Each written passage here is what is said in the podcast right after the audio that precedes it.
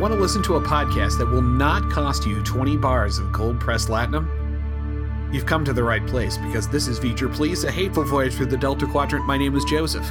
And I'm your buy one, get one co host free, Peter. Yes, and you know, you're a bargain at twice the price, Peter. Just want you to know that.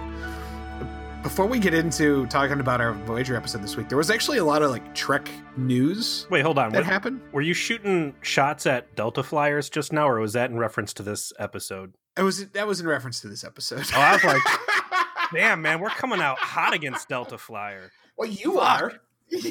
you are. You're ready to. You're ready to uh, knock on their, uh, shall we say, immediate monetization. I, I, you know, whatever gets them paid, man. Like that's. They're obviously in a position where they can do that. This is. This is. This is not real life for us. This is fun. This is love. This is fan love. I will say real quick uh, for Delta Flyer, I, I see that they're not just stuck to Spotify; they're on Google Podcast now, so uh, that's cool. Listen to them a- after after you listen to us. Yeah, Anyways, clear, clear second place listen to I, us here. I thought we were coming out raw. All right, okay. What were you saying? Uh, there was some Trek news this week. couple things happened since we last uh, got together and, and were able to record Peter. And, and one was, you know, actual like Star Trek production news. And another I think is even more momentous. Uh, the actual production news was they announced another Star Trek show, a brand new Star Trek show that's going to go into production, which is uh, Strange New Worlds is what it's going to be called. And it's essentially going to be the Pike show. Uh, it's the Pike Enterprise show with number one and Spock and you know the the before Kirk years uh, essentially, and you know it's been rum- rumors I guess like that this was going to happen for a while, but they finally announced it was real, like Anson Mount's coming back and everything else. Boy, 2020, huh? You jump back to 2019 and you thought 2019 was just a garbage fire year with all the people who died. And I listened back on some of our earlier episodes and there was so much optimism and it's a great time for Star Trek and sci-fi and here's all this cool stuff going on and then this stuff came here and we turned into ugly mean neckbeard podcasters and we lost listeners because we were so negative. yeah, yeah. I just I'm over it, man. Like I want to say yay and be excited, but I like season 1 of Discovery a lot for most of the season. I didn't really care too much for season 2 of Discovery.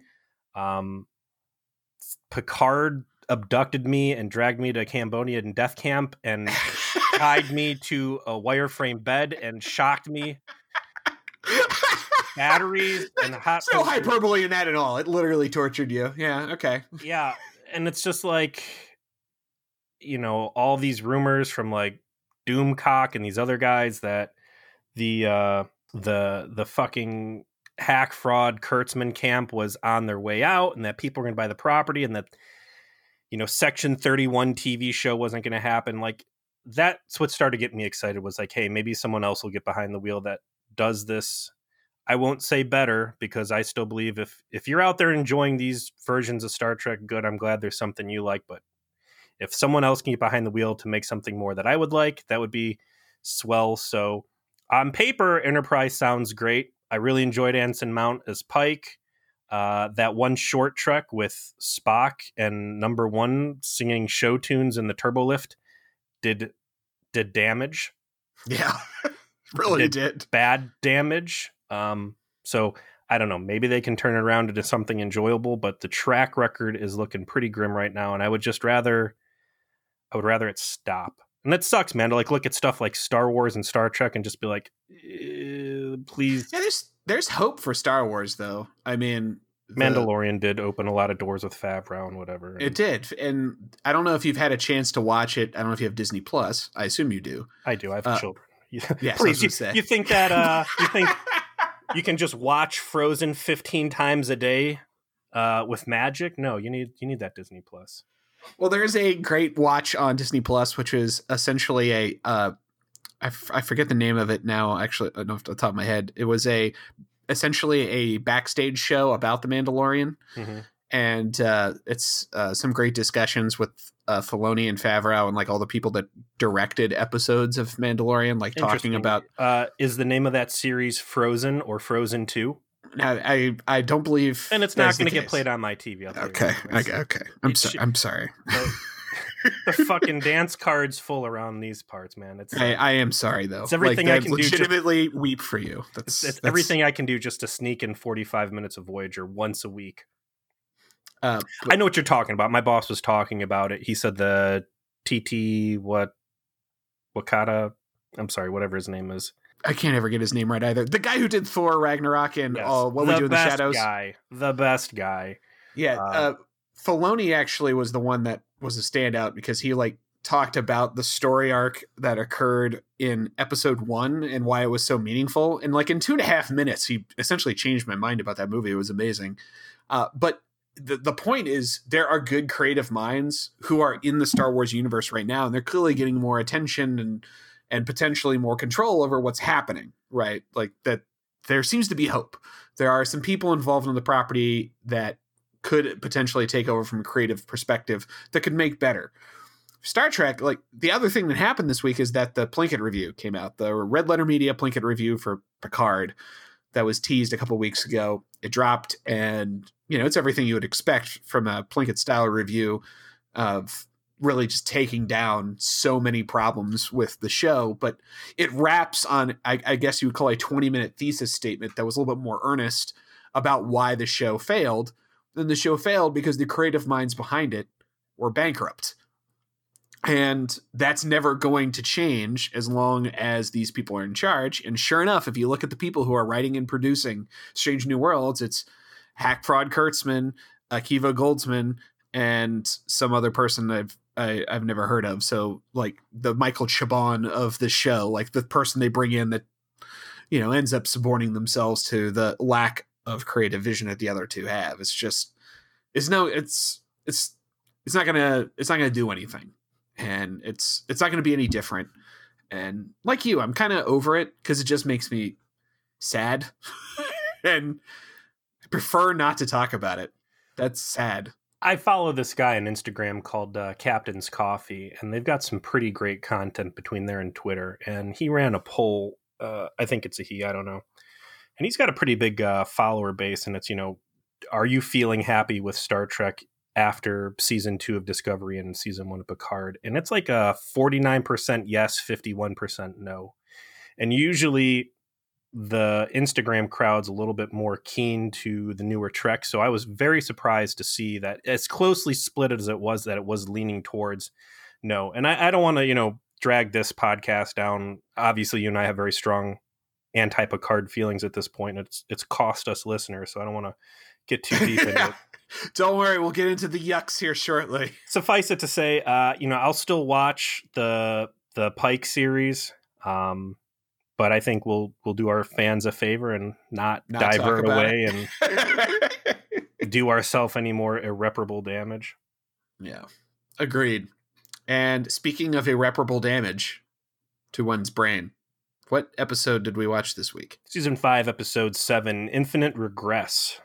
before we get into talking about the episode, do you want to explain to our audience why we are prejudiced against multiple personality plotlines? I don't I don't know what yours is. I mean, I talked at the end of the last episode um, that the there was a real cool guy move back in the late '80s, early '90s, and and stretched through a good chunk of the '90s to always fit one of these mer- multiple personalities or dissociative identity disorder episodes in where you've got one person that's being possessed by other personalities voices body languages whatever uh multiple personality disorder is like super duper rare with like one or two proven cases and like all human record. So it's a silly concept to start off with and it's usually executed pretty poorly and it's just a trashy shit episode.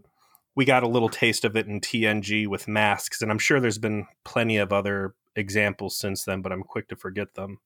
Um I was also referring to our shared hobby, where unfortunately oh god we had a lot of examples of that. So, as we have referenced on the show before, Peter and I's former No, shared not me was just just joe i have nothing to do with this yeah. i don't know what whatever. you're talking about Yeah. Okay. Yeah.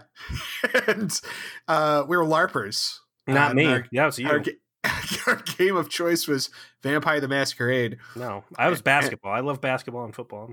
Yeah, you were and and juggalos. Let's not forget that you're also a juggalo.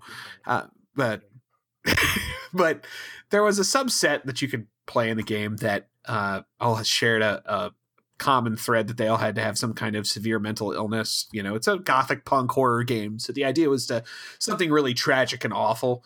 Uh, but instead, people did all the time bad multiple personalities stuff, uh, usually either for laughs or to do just the dumbest things in game, and it became very, very, very irritating very quickly. Lots of cringe.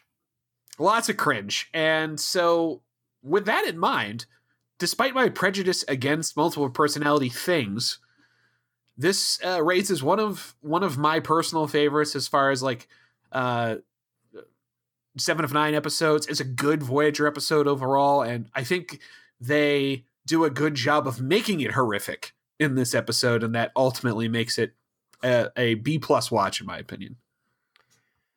I will not disagree with anything you just said. Um, oh my goodness! Wow. It wow. would have been easy for this to be a complete garbage fire. And I think it was as good as it was, specifically because of Jeri Ryan, uh, who is quickly earning the earlier accolades that you've given her uh, as to being one of the strongest actors that Star Trek has seen. Uh, we open up the episode with a slow pan over the Borg alcove cargo bay, and I'm reminded yet again how hella unsafe the cargo storage areas in Voyager are.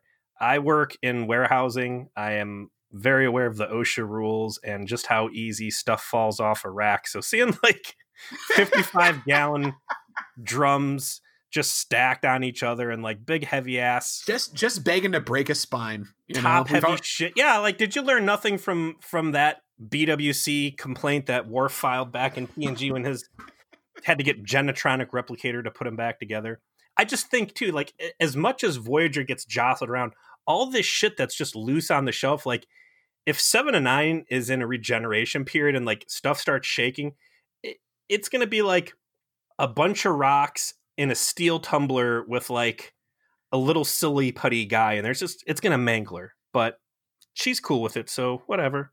Uh, we zoom in on Seven of Nine with some of the most dramatic lighting we have seen since the unveiling of Seven of Nine, and it is a strobe light aimed at her crotch and her underboobs, and it's just like going ape shit.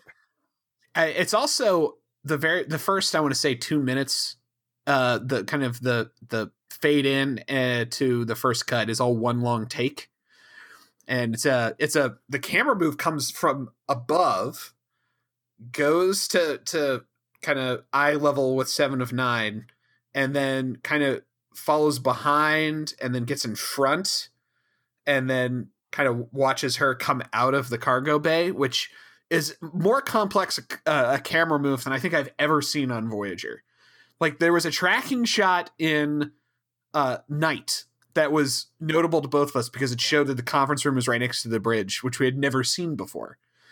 And this was probably the most labor intensive camera move I think I've ever seen on the show, which is telling you something five years in that a two minute tracking shot was impressive. I don't know anything you're talking about because the only thing I remember out of that scene is heavy loose stuff on the top racks and flashing bright lights on Jeri Ryan's rack. When and speaking of Jeri Ryan, though, uh, as she exits the alcove, you there's this cacophony of voices that is is played as an audio cue, and immediately her body language really stands out, and that's probably one of the more notable things about her performance in this episode is how good her body language is as she kind of deals with what she ends up dealing with and it's very different than what you're used to mrs robot 7 of 9 she's kind of stalking she's sniffing the air. Very feral yeah very much more feral. You know something is off just from that. She hasn't said a single line of dialogue. It's just her body language and you're like what the fuck? What is who is this person?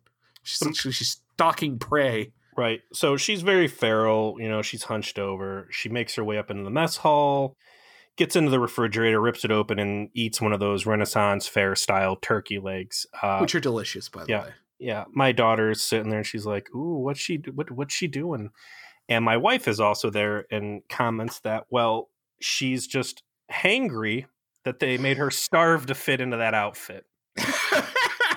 and I'm like, yeah, yeah, that's that's yeah, exactly what it looks like to me right there. Um, it to the body language, and there's going to be a lot of compliments I'm going to throw at her because she does effectively end up differentiating her characters that she's going to be portraying through this through not only vocalization but a lot of heavy body language. And I have to wonder if maybe we're being unfair and praising her for ultimately an easy task because Seven is so rigid and so devoid of any any emotion, any expression, right? It's always just straight as a board, back arched, shoulders, you know, squared.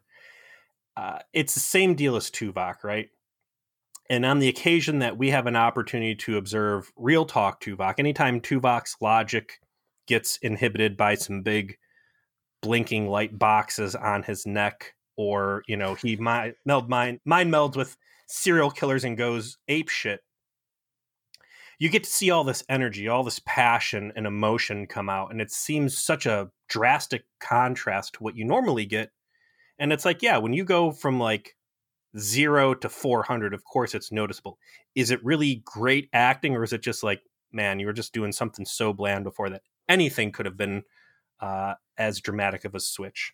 I don't think we're overpraising her because there she has to shift into so many different gears in this episode and they're all so dramatically different yeah and they're all very authentically portrayed uh i think you know we'll, I, we're, we're gonna i'm sure get into it as we go through the episode and and what she does but to me the the most difficult one that she pulled off was uh the child like shifting into being a kid so much immediately like changes and she manages to pull it off like there's nothing wrong. Yeah. Yeah. Which which is the telltale sign of a good actor. Absolutely. Um so she tears up this uh this little Renaissance festival feast that Neelix has had squared squirreled away. Uh, we cut over to the briefing room where we find out that there is a was it a hundred light year no hundred kilometer debris field or something Yes. And that they're going to fly right through it. And that that is, in fact, what used to be a Borg cube that has been blown up. And Janeway, uncharacteristically, is like, well, let's avoid it. Where in the past, she's been like, let's fly right into it and see what sort of space Mewtwo's we can't piss off along the way. Um, again, you know, you can flip a coin and decide what kind of Janeway are we going to get this this episode? Is it going to be conservative by the book Janeway? Is it going to be stupidly reckless Janeway? Who knows? This time we've got the conservative version. And at the tail end of this meeting, Neelix pipes up and says that he's got something that once again someone has raided the mess hall and ransacked the provisions. And like everybody just jokes it off and it's like this seems like kind of a big deal. Like I would think petty theft would be a big fucking deal on Voyager. You've got a closed ecosystem, you've got a limited good. If you want to hear us go on about the importance of uh, transport uh, replicator rations, feel free to listen to any episode from season one or season two that we did. Uh, and the the best part of this is the complete disregard that Tuvok has for this situation. It's like so much shade with no emotion. It's just yeah. ugh. What he's doing is he's deflecting the fact that he's fucking terrible at his job. And not only can he not keep space terrorists like Seska from completely reprogramming the computer at a fundamental level, he can't even keep mice out of the pantry, right? You know what would solve this problem? Cameras. Yeah. you know what was like, like, the one that was installed for one episode in sickbay? you know that one with the uh the Chakotay Spirit Walker Oregon Trail? Yeah. Do you know what else would have solved that problem? What? Door locks. Hey, you know what? Neelix asked for permission to replicate them, so they better know. security chief than Tuvok. door locks, security cameras. Those two space age technologies could eliminate roughly 40% of the plots that Voyager encounters over the past five years it's been out to to to you know run home. Like if this doesn't so clearly highlight the fucking problems in the operational security on this ship, man, I don't know what will. The next scene is the one with Naomi Wild. so so Peter's favorite thing in the whole world is next, which is uh, our appearance from our child actor Naomi Wildman, whom, as I recall, I warned you was going to be showing up a lot more. I did not remember forward. your warning, and I, she popped on screen, and it felt like someone broke a chair over my head. I was like, oh. Come on, goddamn it. I think her use is very appropriate in this episode. It is, but I still was not happy to see her. so she's uh seemingly kind of trying to follow Seven of Nine as she goes through her her day, uh, doing whatever it is Seven of Nine was doing. Um, she's taking notes on some kind of pad uh, and when she thinks Seven of Nine has gone down on the corridor and continues to follow her, actually Seven is double back because she has noticed that she is being followed and and says, uh, I think in a quite a Borg a funny line. Uh, she she says that Naomi Wildman's subunit to Ensign Samantha Wildman state your intentions, which I always always gets a laugh out of me. It's like this is exactly how a Borg would talk to a kid. Yeah, um, I also like when she's like, uh, nothing, and tries to to lie to her Seven's like, all right, well, then I'm gonna go rat you out to Janeway. Yeah, I mean the the the interaction between the two of them, I think, is a nice note for the episode, and I certainly don't mind the use of Naomi here. So, side note, right? And let me recognize something good where it's due in Voyager. It used to be extremely rare for us to see in Voyager multi episode story arcs. Uh, and the first time we really had a taste of Voyager building a cohesive story was uh, during the Seska plotline when we started by seeding um, seeding plot points of a Tom Paris Chakotay rivalry that would culminate in Paris deciding to leave Voyager, get picked up by Seska, and you know become the inside man there. So this relationship that we're going to see between Seven of Nine and Naomi Wildman was first hinted at back in Once Upon was it Once Upon a Time where Naomi Wildman became aware, you know, we were introduced that she's afraid of Seven of Nine, that she's someone on her radar, and there was some force interaction that felt kind of clumsy, but it does serve as a good jumping off point in this episode where it's like, okay, she's already on her radar. They're interacting, and there's a little bit of backstory coming into what will develop through the rest of this episode. The the stuff that you know Naomi wants to work on is being uh, the captain's assistant. So it's like her aspiration to just be more involved with things that are going on the ship and and be useful to the crew, which makes sense because she's a child that has no other interaction except with Starfleet officers. And she has observed Seven of Nine's perfection as a way to do that, right? And is taking notes and that sort of thing. And um, you know, they're they're having the conversation. It's a walk and talk. It's a Aaron Sorkin style walk and talk. It's another extended shot. A shot from above, which actually demonstrates the height difference between the kid and you know Jeri Ryan and heels, mm-hmm. uh, kind of comically. Um, and you know, she's trying to convince Seven of Nine to help her because Borg are perfect. Borg are trying to be perfect, and Naomi and her childlike wisdom has ascertained if she is more perfect, she has a better chance of of achieving her goal. Joe, let me um, ask you something real quick. And it, it, you just highlighted, you know, her and her Barbie doll supermodel heels. Yes. What what if they didn't have Seven of Nine be a crazy hot supermodel? What if they would have kept her an ugly ass half drone as she looked in her final stage it was like halfway between full on drone and kind of human like how different do you think the show would have been? It's an interesting question. I feel like seven of nine's physical appearance plays into a lot of the interaction that she has in season four. It comes into play in a number of other episodes you know so you have to basically factor all of that out.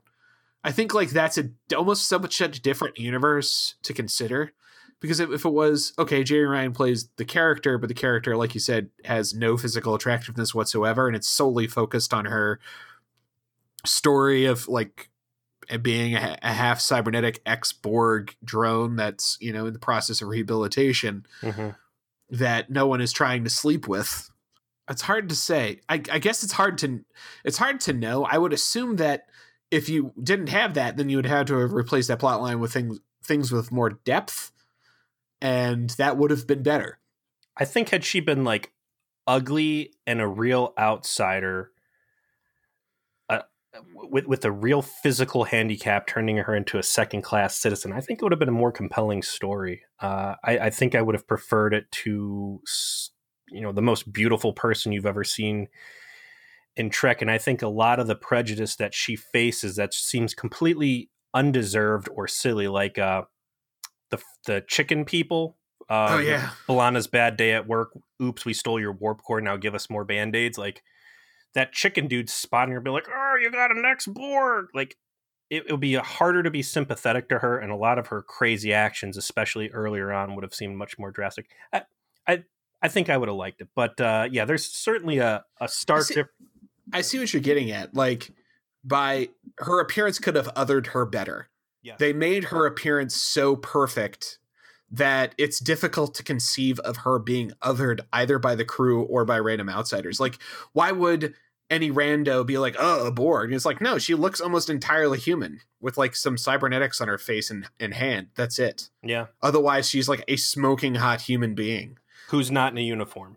Right. Like there there's nothing to suggest that she should be persecuted. you know, like uh, this yeah. No, I'm with you. It I think it would have been better if they had done that. They could have played up the otherness part of her and it would have made all of her connections with others feel more earned, Yeah, I think, because then it's like those connections are being built out of a genuine regard rather than being assisted by the fact this person is also, you know, strikingly attractive. I think it would have been cool if like they would have dragged the plot line out longer and like the more human she became inside, the more it was reflected on the outside as she like shed more and more technology in favor of like it worked up to what she is right now. I but again, you know, she was brought in as the sex thing and the network suits wanted boobs and spandex. They got the boobs and spandex and whatever.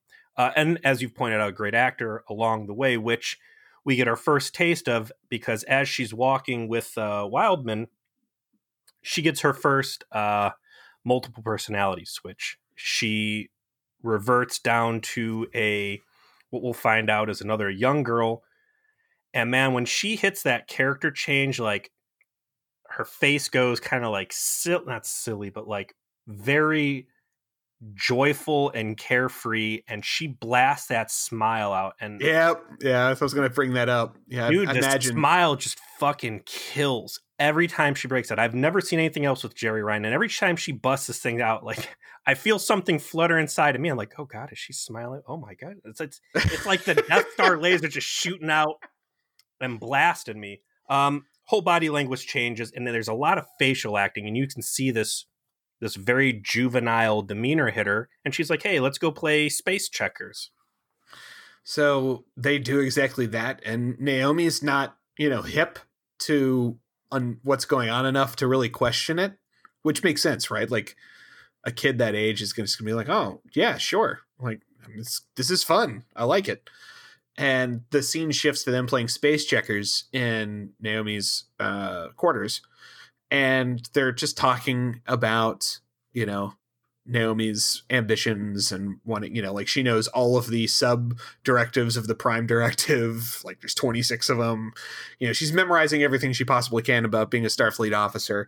And the persona that Seven has taken on is clearly a, a more carefree and disinterested child uh, who says that she had 12 brothers and they learned how to play space checkers together.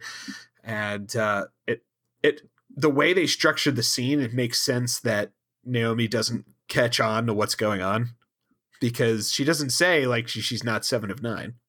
Right. She, and then we get a, she- a cheaty shot where they show Seven's reflection in the game of space. You know, it's a shiny surface and you can see in the reflection like oh, it's a little girl standing where seven's standing and this isn't real so like some real audience Yeah, they- hand holding They did that in the tease as well. That the when she's chowing down on the turkey leg, it's a Klingon. yeah So the it's there in case just in case you're what- the the 15 viewers that don't get it. Here's a visual cue for you. You know, just we're helping you out. We're helping you out. We got you. Don't worry. So they're in the middle playing space checkers, and Torres calls to uh, Seven because she needs some help in engineering, and then obviously the little girl Seven doesn't reply, and then she pages her again, like two seconds after she didn't reply the first time, and that's what kind of snaps Seven out of it. Um, you know, there's a lot of times in Voyager, like, hey, clearly something's wrong. Why aren't you asking for help or whatever? I think this is a scene that works for me because Seven, she's she's full of herself. You know, she's headstrong, and she's not going to admit weakness. She's a place where she should be, or she's not where she should be, and she kind of tries to like push her day along shrugging off the inconsistencies that uh, she has just been confronted with because she just snaps into this room like, "Whoa, how the fuck did I get here? More missing time. This doesn't feel. Oh wait, I'm supposed to be in engineering. Yeah, on my way. They play up her discomfort, I think, to the right degree. You can kind of tell she's off. That you know something has happened, but it it's not to the point where it's taken her over. She makes her way down to engineering. She finds out from B'Elanna that there is apparently some kind of neural uh, interlink frequency, I believe it's called, uh, that is being detected from the debris field. And Seven quickly suggests, "Well, I, I had a lapse of of consciousness essentially, and I couldn't account for my actions or my uh, location uh, a short time ago, and uh, this might be the reason, and we should get to the bottom of that." And uh, B'Elanna's like, help, very, very s- not quite helpfully. Is like, well, you should probably go to like sick bay or something. Like she seems kind of un uncaring about Seven of Nine's well being. know, You know, they've had some problems. So she's like, oh, maybe you should like go to the doctor or something. I didn't think she came off as uncaring, and this this ties into what I just said. Like, you know something's wrong, and you probably should go to the sick bay and get checked up. But they've got enough. There's there's the right motivators in play to encourage that workaholic attitude of like, this is I'm going to be able to fix this. The doctor can't. Maybe I should hang out here. And, you know, I don't blame B'Elanna for being like, yeah, why don't you get out of sick bay? Because I've had enough robots go crazy rampage and fuck me up that, like, I can sense something wrong coming from the biomechanical corner. Please get away with me, from me. But before that conversation can really progress any further, she gets hit with the uh, character swap again. And the character that she was first infected with which is this old Klingon guy. That's the guy that she raided Neelix's pantry with, pops up. Uh, not the best Klingon accent or dialogue that we've ever seen delivered, but it is an entertaining scene nonetheless because this old Klingon dude turns around and there's old B'Elanna Torres looking all fine, and uh, it's uh, it's business time. So I, it's worth pointing out at this point that Jeri Ryan had had essentially no context for a Klingon or a Ferengi, for that matter, which she'll have to do later. Uh, before doing this episode, she had to binge watch a bunch of DS9 to learn the mannerisms and speech patterns and body language. So the fact that it's a little off for a Klingon, I think, is pretty good considering it's her first crack at it and not really having a lot of context. Like she kind of gets the haughty Klingon, you know, patter of the dialogue. She does the pronunciation of all the Klingon words really well. And uh she she definitely turns on the I'm going to have sex with you right now, B'Elanna vibe immediately. I like B'Elanna's like, did Tom put you up to this? Like, she's not buying it at all. She understands what's happening. She doesn't understand why it's happening, and she does not want it to happen. And then we skip to, of course, the best part of any Klingon date, and it's when the dude bites the chick on the face. Oh yeah. So we get a, a full on attempt at a initiating a mating ritual moment. Uh, when that happens, of course, uh, that is when a space pipe is grabbed, and that's when we know that shit is real. Uh, and uh, security attempts to stop Seven of Nine, but they're uh, no match for being pushed to the side, as usual. The only weakness of a, a Starfleet security officer, and uh, she takes off down the hallway. Uh, they eventually corner her and trap her in force fields after she beats another guy's ass. So yes, B'Elanna calls to the bridge and says, "Hey, I need security seven just bit me something's wrong. And this is where i have to stop and say all right let me let me do some space math here because this is seven of nine gun toting rampage number four i think. I raven think so, yeah yeah raven yeah. right? There was the one where she threw the security guard into uh, harry kim like right when they first picked her up and she tried to make her initial break right? That's correct uh, this one, and I want to say there's at least one other one in there, and there might be five more there. I don't know. Like the the the number of times we had to sit through the seven doesn't want to be a real girl story after all.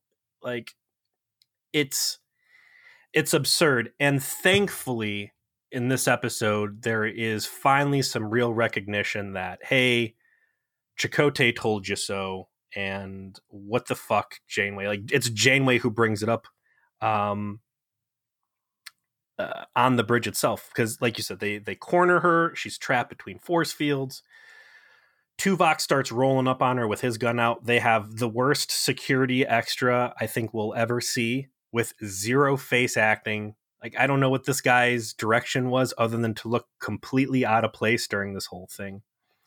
Um, but they start approaching her and she's talking crazy. Tuvok immediately recognizes that, hey, this isn't who we think it is. And he starts trying to test the waters out, like, who are you exactly? And he gets a couple different. I, I really enjoyed the the Vulcan persona that surfaces during this. But back up on the bridge, Janeway's like, yeah, so uh gosh, maybe you were right, Chakotay. Maybe we should not have brought my little science experiment on board since she's just like gunned down another six people on her fifth. how, how, many? I almost want to go back through my notes and see how many we've had. How many? I like. We, I wish there was some YouTube video we could turn to that had like the actual body count, like one after another. Uh, destroyed shuttlecraft. Uh, it's seven, seven of nine gun-toting rampages, and and photon torpedoes. I mean, those are the big numbers to track for crazy times in the Delta Quadrant. Uh, and it's I agree, I would agree with you though. Like the the the continuous recognition of Seven of Nine's doubting of of or rather Chakotay's doubting of keeping Seven of Nine on the ship was nice to reference. But I did like that it was Chakotay who's like, oh, I, I doubted she would last at all. She's come a lot further than I thought. You you know, like this is this is a a project that was worth doing ultimately, and I was actually incorrect to doubt it. I 100% agree. And it's the fact that it's him calling out because, again, I, I really feel, and I don't know if it's just because, you know, we're both dudes in our 30s or whatever. I feel like a lot of time for the past two seasons, Chakotay feels like my voice on the show. And when all this is happening and Janeway does finally express doubt about the decision to bring her in, I'm like, you know what? I think at this point she has proven herself to be effective. And for Chakotay to chime in, I'm like, good, okay. I feel like we can put this these doubts to bed for good, and and the the sacrifice has in fact been worth it. The next scene, I think, opens at sick bay. She's been un- seven of nine has been unconscious for a couple hours. She has a swirly thing on her neck, which is you know number one sign that there's something wrong with your brain, as we have established in the past. Mm-hmm. And this is where we get the download of information that Seven of Nine is essentially suffering from space multiple personalities having to do with her time as a Borg. The way they explain it is that the way the Borg hive mind works, she essentially has what you would call uh, disk images of people kind of in her computer brain, in her head, which we have now seen is quite extensive, and they remain dormant now that she's not connected to the hive mind, but some uh, the the connection to this neurotransmitter may have activated them, and now she's kind of getting this weird. Instead of being in a hive mind, these individual uh, disk images of different people that were, had been assimilated during her time as a Borg are trying to to come to the surface individually and are overriding her own personality, which I thought was cool. That was a, a cool setup that uses this trope in a way that's that's effective for science fiction. Yes, very strong conflicted feelings on this. Uh, the doctor starts describing it. Instantly, I roll my eyes back, like, oh god, fucking MP. Like, ugh, I don't. And I checked out of a little bit of the the discussion here. You, you hinted to it. We are talking about the smartest human being in the universe right now by virtue of the amount of Borg technology jammed in her brain. And to be fair, this isn't a microchip in her brain, as we just saw in Timeless. Like her entire left hemisphere of her brain is a big copper piece of Borg tech. Like it's it is 50% of the matter in her head is Borg computer. So these infinite swaths of information she seems to have about every little detail about every little species.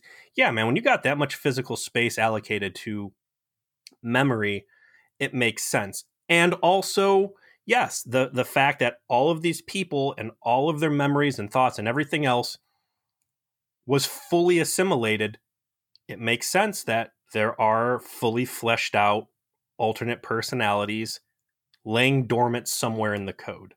Uh, yeah, My but- question in this is Are these people that she has access to, were they people that her cube or her immediate fami- familial unit in the Borg were responsible for assimilating, or was it some cube somewhere else still on the network touched these people, assimilated these people, and she received, you know, transmissions of this th- these thought prints in the process. I would I would assume it would have to be the latter because specifically there's a number of Wolf people that were- yeah that were that were assimilated as a consequence of Wolf 359 and those people would have been assimilated but they would have all died you know when the cube blew up yeah, yeah, short time later. So, uh, I, it seems to me that it was downloaded from across the Borg spectrum. That's unfortunate because I think had they all been direct victims of her cube, that there could have been a lot more grief that was in play as a part. Like they touch on it, I think they do. effectively. They have they they do touch on it just a little bit of like her personal culpability and being responsible for like the murder of thousands, if not tens of thousands, if not hundreds of thousands of people. Mhm. But they they only brush up against it in one scene, and then they kind of depart from that. I guess if I could change anything about this episode, it would have been it would have been cool if it had been like instead of like hundreds of people in her head, like five or six, but those are the five or six people that she personally jammed the simulation tubes into. That she was the primary conduit conduit for the, those assimilations, and that's like personal kills that she would have to struggle with. Um, but as far as reasons to have voices in your head and multiple personality disorders go, uh, this is pretty solid Star Trekly speaking. the point the the the space conundrum from this point forward is we need to figure out a way to turn off this uh signal that's causing this to happen to 7 of 9 and they uh, ultimately decide to move uh forward into collecting this thing that's transmitting it which we later find out uh, is called a vinculum uh, which is essentially the neural core of a cube. Or as Janeway will call it, the heart of a cube. The next scene that happens is that dopey Neelix scene where she's like, he's just begging to get choked. You know, he's begging to get choke slammed in the fucking hallway, like f- following along after uh, Seven of Nine and the Doctor, where she he's like, "Can I help? Can I help? Can I help?" And Seven's like, "No, no, just fuck off, please."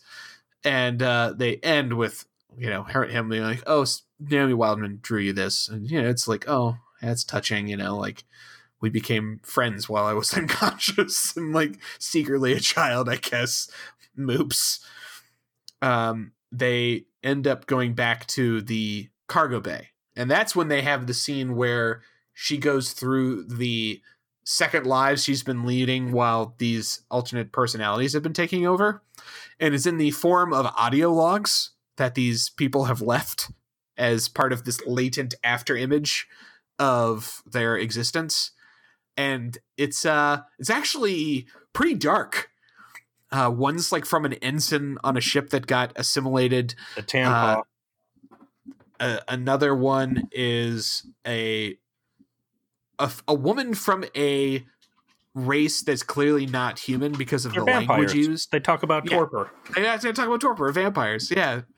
Uh, but like is clearly like writing an affectionate love letter to some distant mate, um, and it's all done in Seven's voice, but it's all very just completely different because of course she's a different person. It's just another kind of feather in her cap of how she was able to shift gears into different roles. I feel like this is the real story of this episode. It's not uh, seven of nine is going to die unless they, you know, complete the the space hurdle, right? It's the Borg are fucking terrible, and, Yeah. what a what a great collection of stories. What a anthology of miserable feeling little vignettes you get into the lives of the people that have been assimilated by the Borg and why the Borg are as reviled and evil as they are, and why you must stop at nothing to purge them from the galaxy. Kathryn Janeway, who completely fucked over billions of people to But- this but- miserable. Peter, but Peter, the space Mewtwo's were mean to Kes. That means we have to back the Borg. Come on, man. An hour and a half, maybe even two hours, we've put into nailing this dead horse to a cross, and I will, I will not stop. God damn it! Uh, Uh, this there's- also the there's also a good moment here between her and the doctor where she's that this is where they brush up against her personal culpability yeah, of like I don't know the names of every person I helped assimilate, and you know the the doctor kind of reassures her like, listen, that wasn't you, that was you as a drone. You you have to realize this is this is not who you are now, and you know who you are now is going to be your decision. Not the decision of this strange Borg hive mind that cares nothing about, you know, personal agency, humanity, or life. Here's what I wish. I wish that this plot line of God, I was part of genocide. Look at all the lives I've ruined. Look at all the knowledge I have of these people who I murdered. That's the ongoing story that I would have liked to have through the entirety of season four instead of um, seven of nine becoming a real girl over and over and over again. I think this was you could have gotten some real mileage out of it. I think they they touch on it well here, but there's a lot of meat on that bone, and it's a shame that that's not the primary character conflict that Seven of Nine has to deal with through her growth process. Instead, it's like going on dates with Harry Kim and whatever the fucking bell they kept ringing was. So the they they find the vinculum. They decide to beam it on board. Of Which course, right next to the warp core. You know, you know, we got to make sure it's next to the warp core because it's dangerous Borg technology we know nothing this about. thing looks evil as fuck. It's It really does. glowing, throbbing green diamond that looks like Yeah. it should be hanging around Dracula's neck as an amulet, right? They see this thing laying in the wreckage of the The giant Lich's phylactery. You know, like, yeah, that, that's what I called it was the phylactery. Um, they ultimately decide, like, listen, we're gonna have to face this thing head on because whatever it's doing that's fucking with Seven of Nine permeates subspace, and it means that no matter how far you fly away from this, it's gonna keep screwing with her regardless. So screw what we said before. We're gonna have to go into this uh, Borg cube debris field. They find it laying in the wreckage, completely untouched, and they're like, "All right, well, it's not safe for us here because odds are cubes are going to come looking for what happened here, and we do not want to be around because we're not on really good terms with the Borg." Um, and Seven's like, "All right, well, let's just beam this thing in and GTFO." and now Janeway, and like one of her best moments of hypocrisy is like, oh God, I don't want to bring Borg technology on the ship. I don't want anything to do with this. Like, super gun shy about any of it. And it's like, are you the same Kathryn Janeway who f- four episodes ago in Drone was just super carefree about like let the Borg baby hyper mature with this crazy 29th century technology and let's just let it all play out and what's yeah. the worst that could happen? We're gonna and now all of a sudden Yeah, what's what what could possibly go wrong? Oh, Borg tactical cubes, no big deal. We'll just blow them out. Like the, just these wild inconsistencies, man. They're so stark, but I don't blame her. Like this is the way that Janeway should be in my book. This is the way everybody should be like, oh fuck, we want nothing to do with this. This is like real taboo shit. Uh, but like you pointed out, yeah, they do bring it on and they put it, you know, where else other than five feet away from the fucking. of course, it could be nowhere else. Not the cargo bay where all the other no. Borg shit is. No, no, it couldn't no. be like hung right behind. next to the warp core. Not in the shuttle bay. No, listen, it, it this the, way, when it flips out and like starts shooting assimilation tentacles and everything, it could which just I wanted Im- so bad. It could just immediately take over the ship, just straight away. That no, no delays. Got on the internet, went to Airbnb, saw all of the great reviews that you know the rogue AIs and robot people and fish lung Tom, and everybody else is like, you know, five stars would stay here and rampage again. Ten out of ten. Uh, it looks cool it's nice to see some some sinister tech like that. It's nice that they did do a physical mock-up of this thing so it could be actually displayed. I thought that looked really neat. They end up uh a, they analyze the super evil Lich's Phylactery device and determine that there's actually a synthetic pathogen inside of it. There is a disease in there.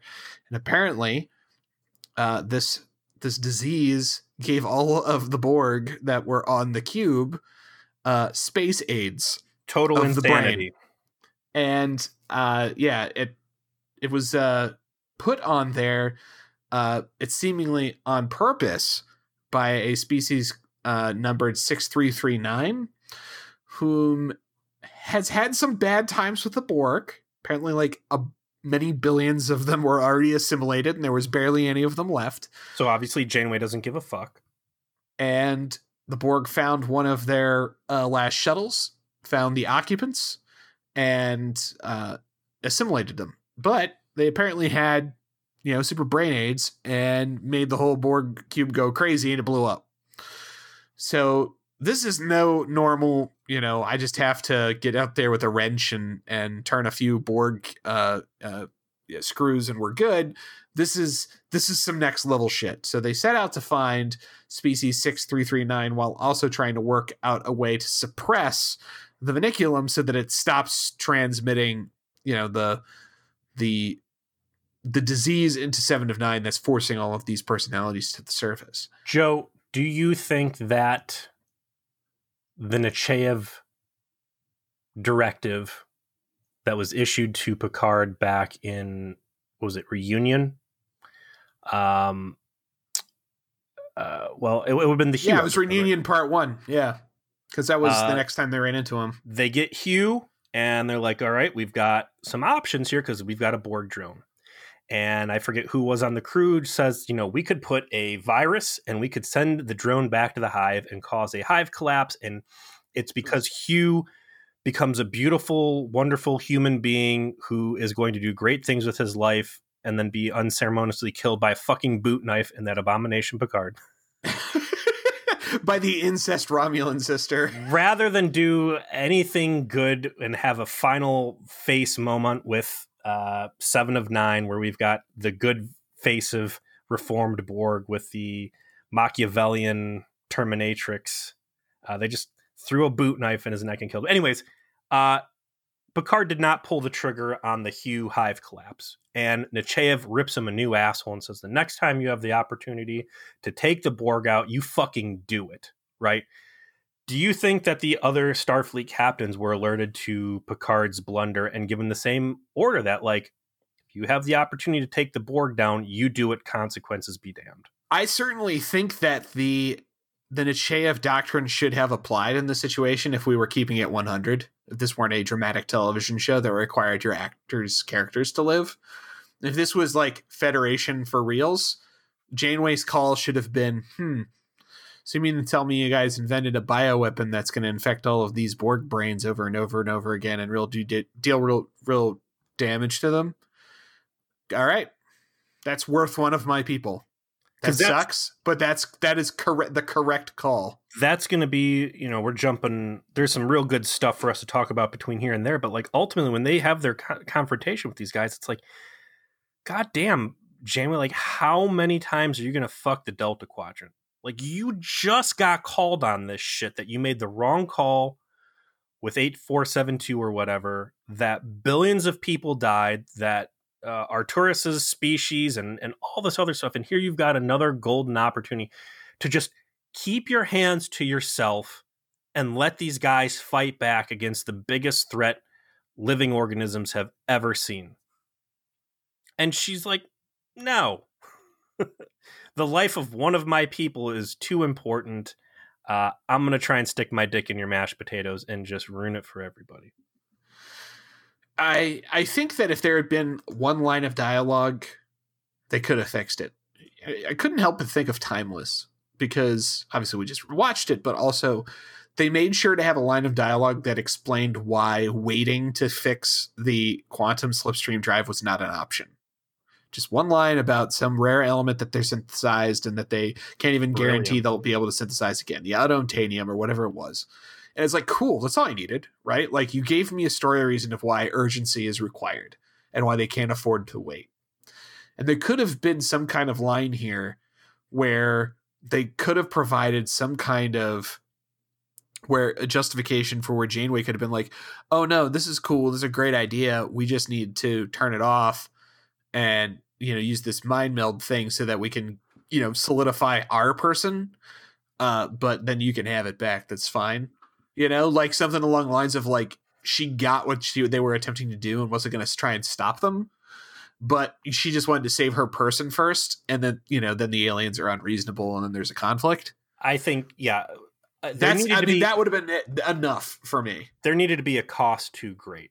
There had to be too much collateral and it too sloppy of a solution to be plausible. But when it's you know, how is it not Tuvok being like the lives of the many outweigh the needs of the few? Or, you know, the needs of the many outweigh the needs of the few. Like eh, there, there had to be something sinister that just it could not be a a feasible plan. And I don't know how you build that collateral, but it's it's just too much of a good opportunity for Janeway to screw over.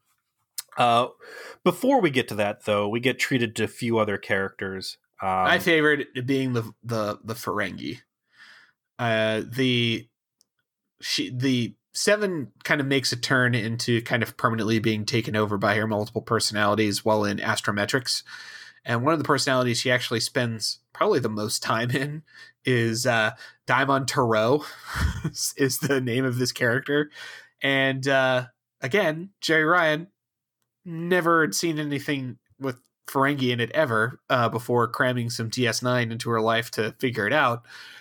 Fucking nails it. She has to do all of this dialogue of this merchant Ferengi attempting to like buy the the the view screen in astrometrics and wanting to like get hired to to improve sickbay and all this stuff and her body language and like she's like the way she like tries to hey buddy the doctor putting his arm around uh, his, his neck and is like oh you know i can fix this place i'm gonna get you new bio beds just very used car salesman about it but mm-hmm. still like right on it like absolutely perfect yeah her body language i specifically noted as well um janeway has a few other she does the hand thing that yes. all the Ferengi do. Like the that like was throwing the hand, stomach out, like eh. Uh, it was great.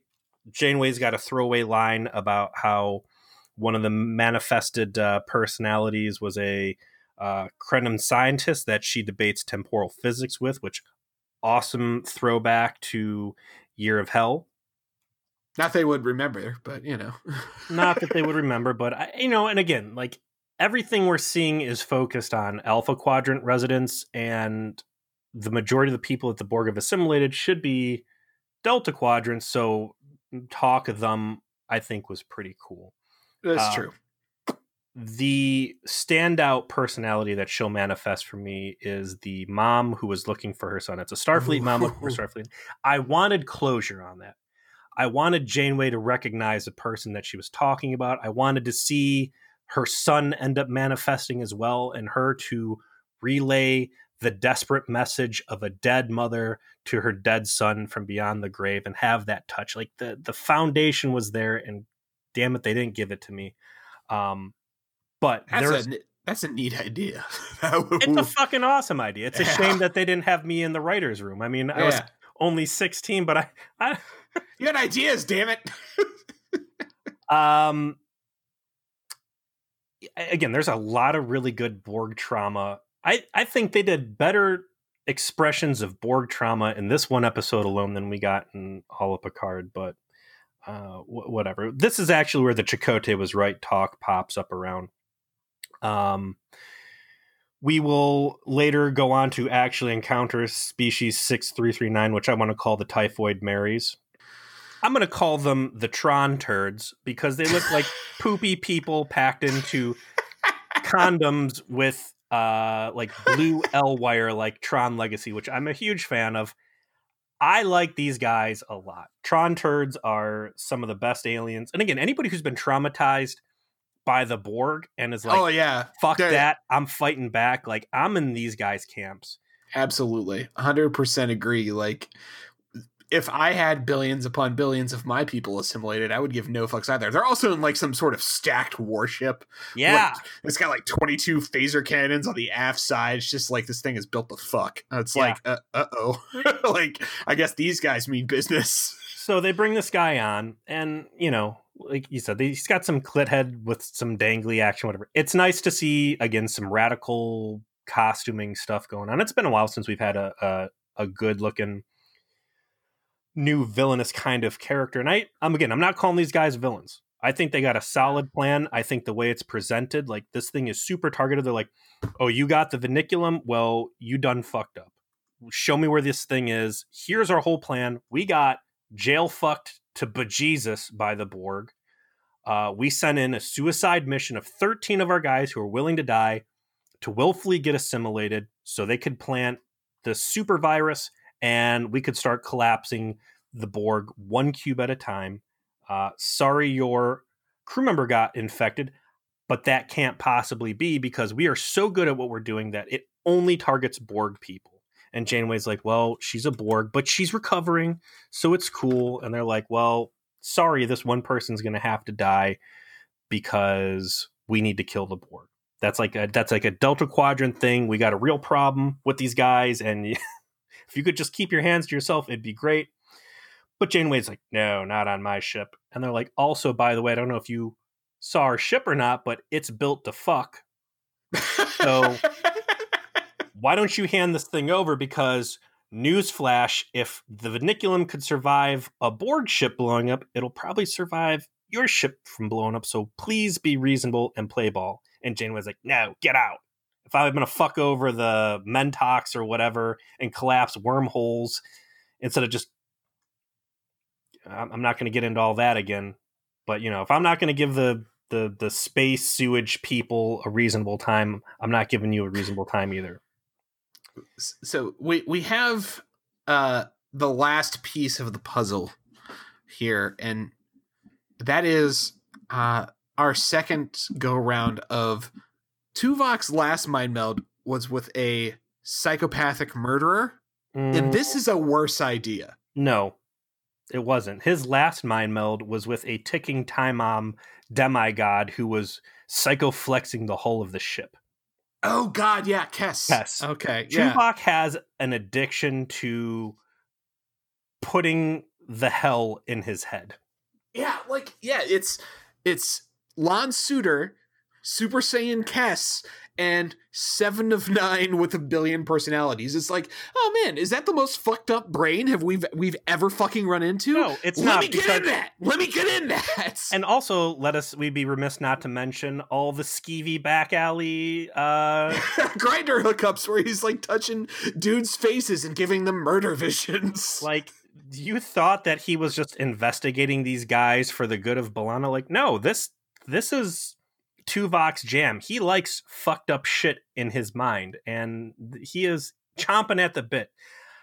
So he's like, "Hey, listen, uh, we I might be able to help anchor the right personality to her body. So you know, basically throw her a rope, right?" And the doctor's like, no, that's a terrible idea, even though I have a better idea to do it. And they're like, all right, well, let's explore this. And then the doctor goes to to seven. He's like, you know, Tuvok's got this crazy idea and you know it's gonna kill him. And I told him it's crazy. And she's like, Yeah, tell him to do it. Please, I need help. Yeah. Like, I, uh, I I don't want to die, so let's go ahead and go with that plan. I'm scared, which I thought was pretty cool that she Yeah. was not like selfish, like, no, don't let him hurt himself. She's like, Yeah, get it, get him in here. It's fucking it's rough. I need the help. I love the scene of Tuvok sitting there. I, they swapped out his like meditation stuff, like his genie lamp's gone, which I was bummed about, but he's sitting there in the dark with a candle lit. And I love like when he opens his eyes up and it's just like, well, time to go get my brain boiled again. I loved the scene with the uh the mind meld itself. They made it horrific, like being in that that circumstance in a way that was that quite visceral, all things Uh, considered. Bad part of it was they used a crappy 90s wavy filter Yeah, they used that like fisheye filter thing. Yeah, it was I think had they just gone even like black and white or just something gone for that horror aesthetic because it was scary enough on its own. It's like a big fucked up haunted house, right? And boy, was the costume department busy for that scene. You got Romulans, you got Klingons, you got, you got Cardassians, Cardassians. Yeah. you got Ferengi. You got Yeah. Starfleet, you got kids, you got dogs, you got the monkey back from My Little Prairie. Uh, you know, it's all the animals of the the the ark were there in force, pissed off like some sort of bad ICP video, and it was terrifying. I did appreciate that all the Cortical nodes, how do they work? Okay, Yeah. sorry. Okay. warp particles how do they work uh so i did like that all the starfleet in that scene was in the correct tng era you know solid front color um yeah, because if they were if they were uh, assimilated at Wolf three five nine, they would have been wearing TNG era uniforms. Nice attention to detail. That was very nice. you got the little girl in there screaming for her mommy which certainly hit me on a level that i was not prepared for and that was part of this too is like if they're successful in anchoring her and putting all these voices to rest it's like all of these people are going to die again and I, I don't think of them as dying though, because I think they set it up as these are latent images. They're they're basically leftovers, psychic leftovers, not like full formed personalities. that's one way to look at it but i saw a grieving mother trying to you know beg uh, another captain to relay a message to her missing son and in fact during this entire exchange uh, the vulcan personality manifests in seven of nine again and whereas all of these other ghosts right these ghost images seem to be trapped in a a loop of their past predicament right the grieving Right. mother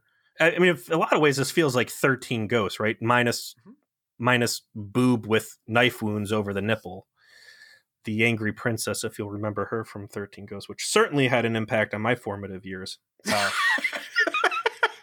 Thirteen Ghosts is, by the way, one of my favorite movies. Actually, no.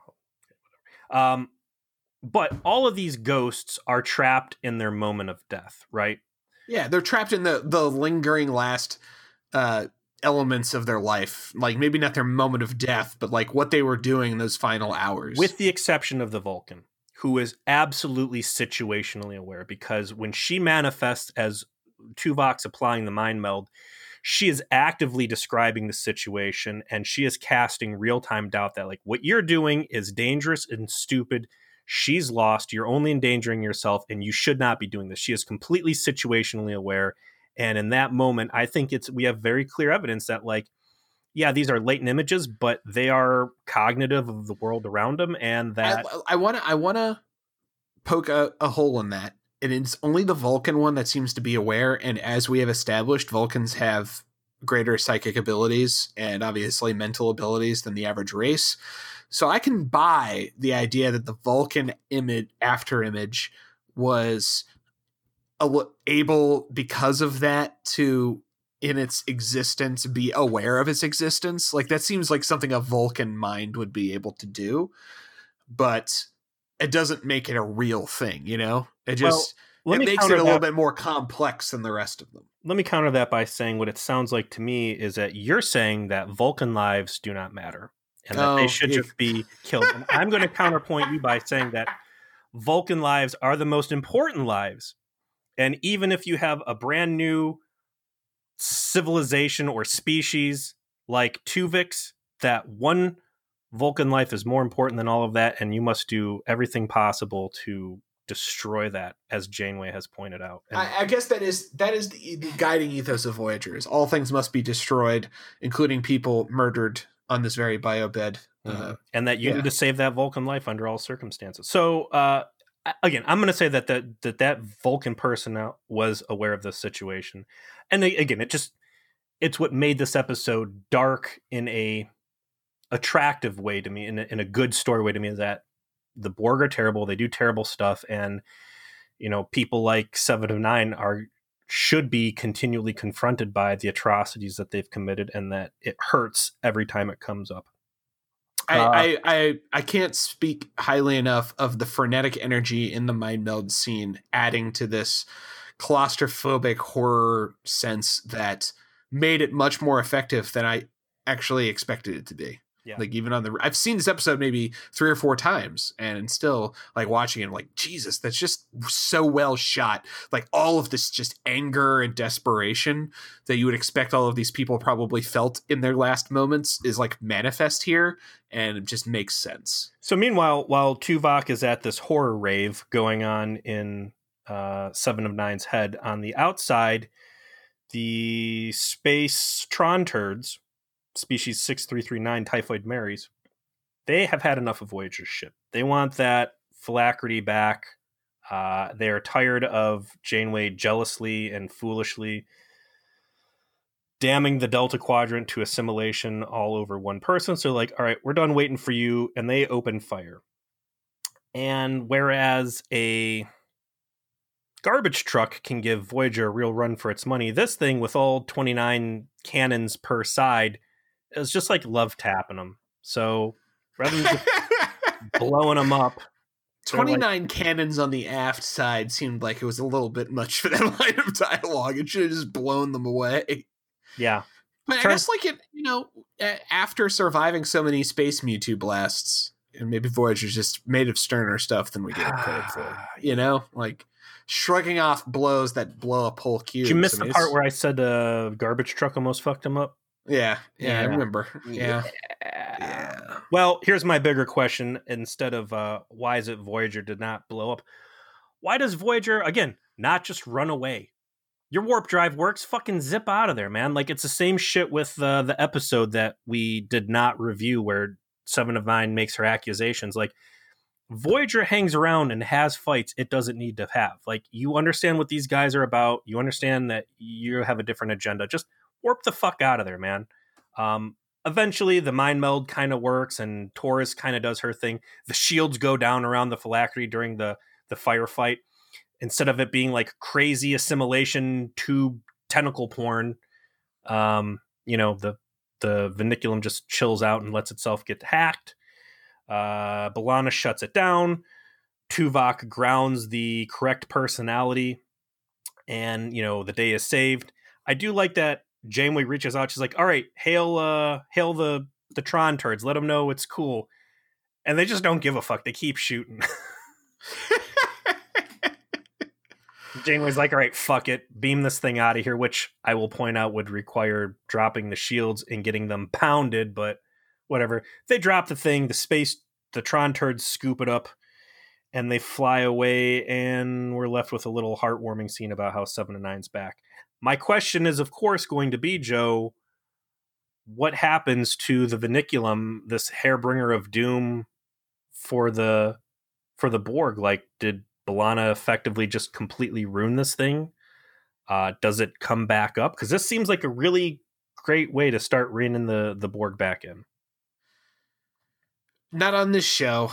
Um, although, believe it or not, uh, the uh, the Tron turds are a player in Star Trek Online. I believe as, as being like anti Borg extremists. Is that uh, is that possible? I mean, can you be an anti Borg extremist? Like, well, in the in I don't know how much Star Trek Online you've played, but the if at, at all is the answer. Uh, but the timeline has advanced to the point where the Borg have kind of been gotten gotten their ass kicked. There's a lot more liberated drones, and the Borg cooperative, which is, we have run into on Voyager, is a major player as well. So being like just rapidly anti Borg is a little bit of a faux pas in Star Trek Online because there's eh, there's former drone Klingons, there's former drone They're Federation members. XBs, Joe. Didn't you watch Picard? Shut shut the fuck up. shut the shut the fuck up. Pure fucking hubris. Yeah, pure fucking hubris.